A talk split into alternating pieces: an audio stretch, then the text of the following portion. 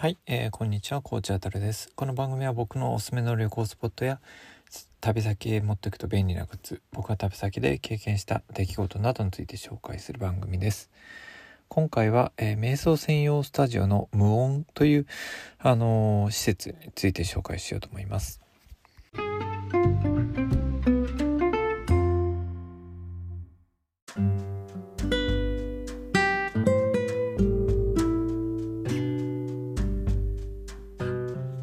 わけで今回ですね、えっと、瞑想専用スタジオの無音というあの施設について紹介しようと思うんですけども、あの、最初にもし、あの、伝えておくとですね、もうこの実はこの施設っていうのは、まあ、残念ながらあの閉店をしてしまっています。あの、2020年に、まあ、すでに閉店してしまっているんですけども、あの、まあ、あの、ちょっと個人的にはですね、非常に思い出深かったというか、まあ、以前一回行ったことがあって、あのまあ面白い非常にコンセプトのあの施設だなと思ったので、えー、紹介を、まあ、しようと思います。まああのねあの残念ながらもうちょっと閉店してしまっているので、まあ、行くことはできないんですけども、まあ、こういう施設があったんだよっていうところをあの紹介をしたいなというふうに思いますし、まあ、同じようなコンセプトの店というか、まあ、施設っていうのがまた出てくればいいなというふうに思っています。で、えーとまあ、今回その紹介するものというのは、まあ、瞑想専用スタジオということなんですけどもあのまあもともとあの瞑想ってどういうものっていうのは、まあ、大体最近はよく知られるようになってきてるかなというふうに思います。まあ、英語ではメディテーションというふうに言われるものですけどもあのウィキペディアなんかによると一応定義としては心を鎮めて神に祈ったり何かに心を集中させること心を鎮めて無心になること目を閉じて深く静かに思いを巡らすことっていうような、まあ、説明がされています。まあ、一昔前まではあの、まあ、瞑想っていうとどことなくその宗教と、まあ、結びついたような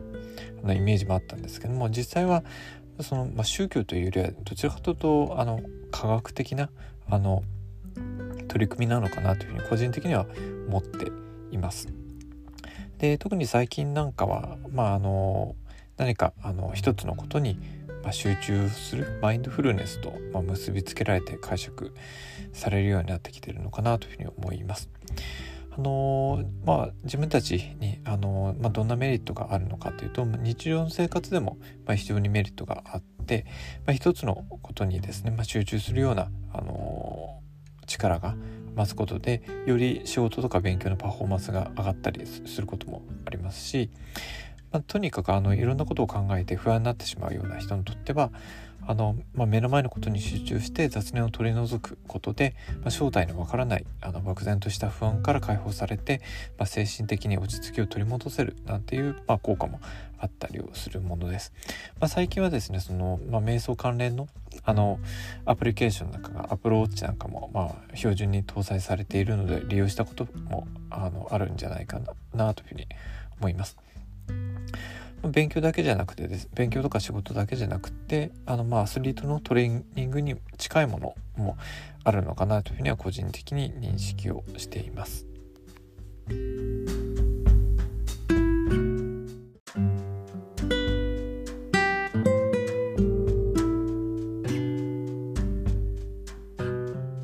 ちょっとあのそれで前向きが前置きがですね長くなってしまったんですけども、まあ、今回紹介しようと思っている瞑想専用スタジオの分音というのはもともと2018年の6月にあの新宿にオープンをした瞑想専用のスタジオでした。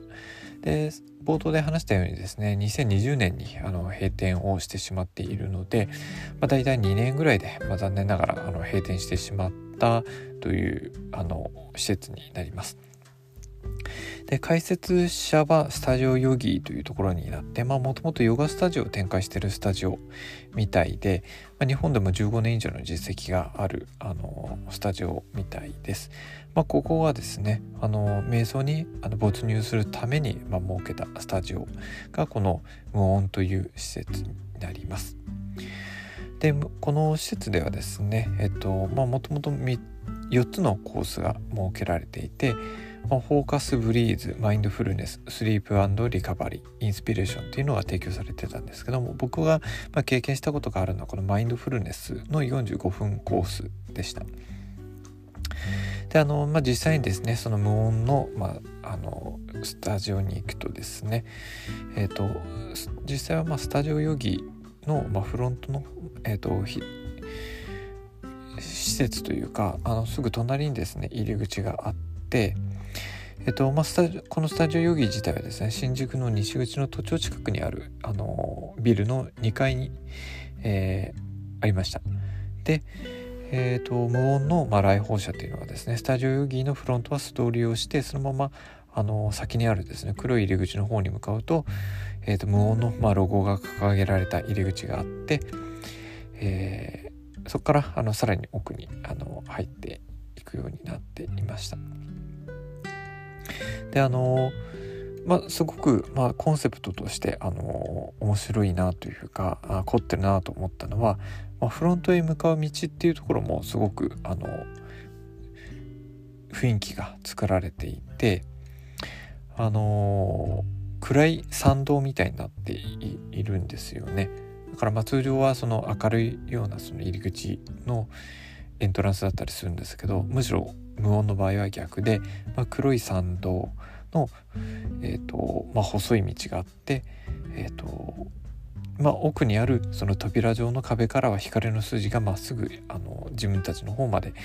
えー、の続いてるっていうような少し幻想的なあの雰囲気の入り口になっていました。でこのあの、まあ、ほの暗い参道を抜けるとその先にラウンジがあってまあえっ、ー、とラウンジといってもですねあの、まあ、荷物を、まあ、預ける、まあ、ロッカーが、ま、並んでいる、えーとま、ロッカールームみたいなところだったんですけども、えー、ちょっと変わっていたのは普通のジムの、ま、ロッカールームとは違って、まあ、部屋の中央に南部鉄器と椅子が置かれていてそこで、ま、左右を、ま、いただけることになっていました、まあ、そのいただいた左右で心を落ち着かせてあとはですね、えーと、特別調合されたというアロマオイルを、ま、手首につけてもらって瞑想の場所へ移動するっていうようなあのシステムになっていました。であのーこの無音のですね、えっと、その実際に瞑想をする空間っていうのはみあのイメージというかそれを一言で表すと、まあ、光の柱かなというふうに個人的には思っています。あの瞑想空間に入ると、まあ、そこはほの暗い空間になっているんですけども、まあ、その部屋の中にですね、まあ、いくつも光る木の柱のようなものが立っていて、まあ、まるであの光る木の森の中に、まあ、座って瞑想するようなあの感覚を持つ、空間になっていました。本当の暗闇になってしまうと結構瞑想って難しいところがあって自分の心の中に浮かぶ、まあ、雑念を、まあ、消すのがかえって難しくなるんですけどもまあ、何か集中して捉えるものがあると意識を逃さないで済むようになるので、まあ、この光の柱っていうのが単なる舞台装置ではなくて瞑想をサポートするようなあの道具として機能してるんだというふうにあの理解をしています。で部屋の中にはですね15セットのあのクッションが用意されていて、えー、予約してあの、まあ、この施設は利用するんですけども、まあ、各自おのおの好きな場所を選んで、えー、瞑想をすることができるようになっていました。でまた温度調節できるようにブランケットなんかも用意されていたのでなるべくスタジオに入る時は上着とかベルトを外してなるべくリラックスした格好で、まあ、入ることを勧められていましたでセッションが開始されるとですね実はあのえーと、インストラクターも、えーと、一緒に、えーと、部屋の中に入っていて、まあ、冒頭の15分程度っていうのは音声ガイダンスに、えー、従ってですねあの瞑想のやり方を教えてくれる、あのシステムになっていました。でそのまあ音声ガイダンスが終わった後もですね、えーと、スタッフの人は、えーと、中に、えーと、たちが残ってったと思うんですけども、まあ、その45分あの僕は利用したセッションのうちですねえーと、実際の中間部25分近くっていうのは流水と鳥の鳴き声の音声のみが流れる時間帯となっていたので、まあ、全てがインストラクタースタッフの人があのガイドしてくれるというわけではなくて自分だけで、ま取り組むようなあの時間も設けられているあのシステムになっていました。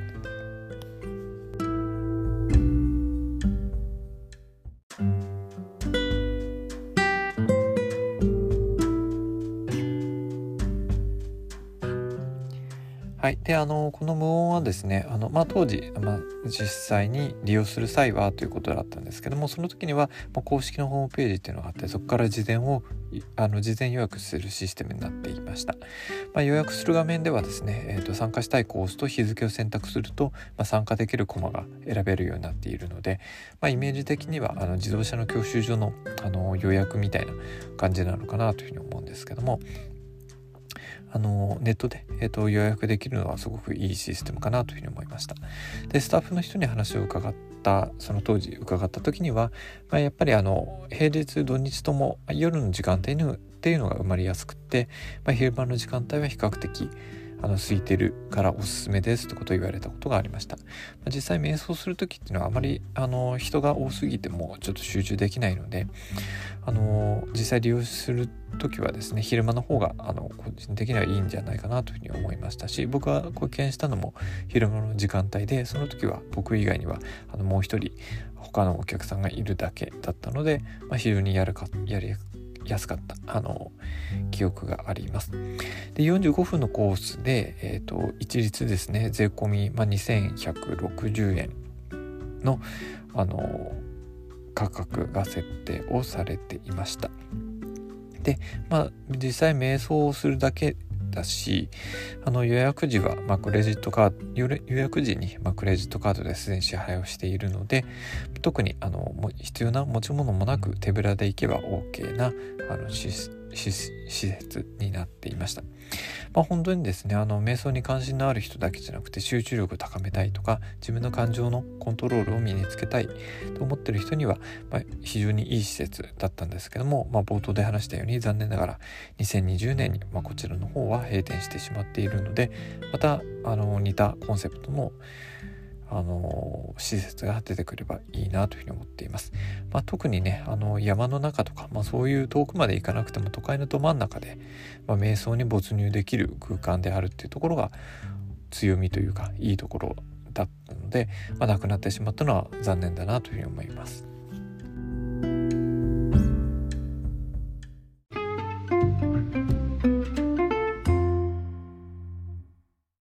はい。というわけで今回はですね、瞑想専用スタジオの無音という施設について紹介してきました。まあ、残念ながらもうすでにこちらは閉店してしまっているわけですけども、まあ、同じようなあのコンセプトのあのまた施設ができたらいいなというふうに思っていますし、まあ、ちょっと久々にですね、あのこのスタジオがあったことをちょっと思い出したので、今回あの紹介の方をしてみました。